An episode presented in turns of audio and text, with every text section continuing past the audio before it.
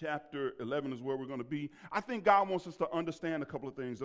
I think He wants us to understand number one is as we go into this new decade, we got to understand that um, prayer is important. Your prayer life is going to be important. How many of you know I'm talking right?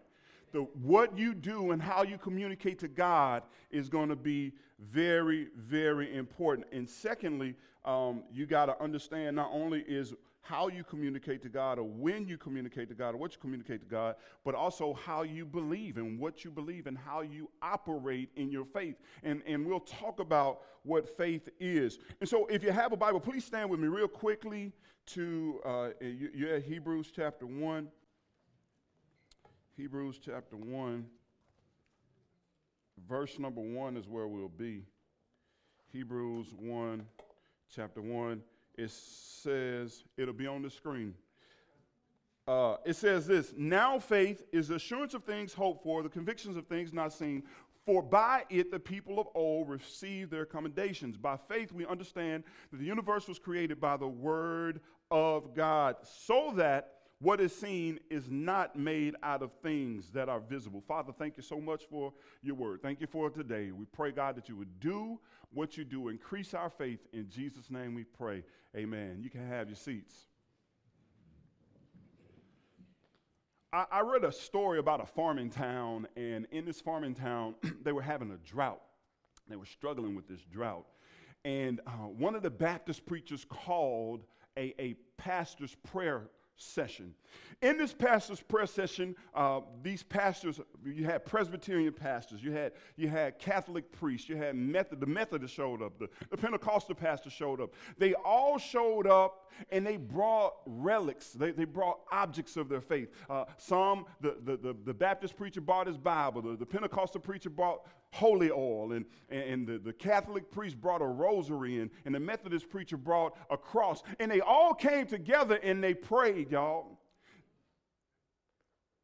And they prayed. And they prayed for rain. But guess what? They didn't get any rain.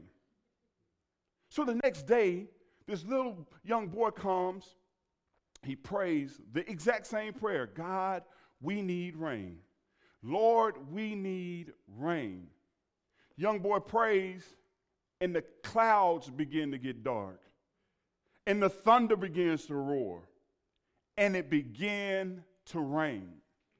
Now, you may say, How is it that this little boy prayed the same prayer that the preachers did and had different, a different result? Well, I'll tell you, the difference in what the young man did, the young boy did, and the preachers, you see, the preachers brought their Bibles, they brought relics, they brought crosses, but the young boy brought his umbrella. You see, it's one thing to say that you believe something, but you don't activate what you believe. The preachers came with a Bible, they came with a cross, but they didn't come prepared for rain. As the young boy prayed, he came prepared for the rain. He put action into what he believes. Many times, the problem we have is not a faith problem, it's an action problem. You see, when I said, stand up, let's read the Bible, everybody stood. When I said, you may have your seats, I didn't see one person check the chair, shake the chair, kick the chair to see if you could sit down in the chair. Everybody politely plopped down in the chair. Why did you plop down in the chair? Because you had faith that that chair was going to hold you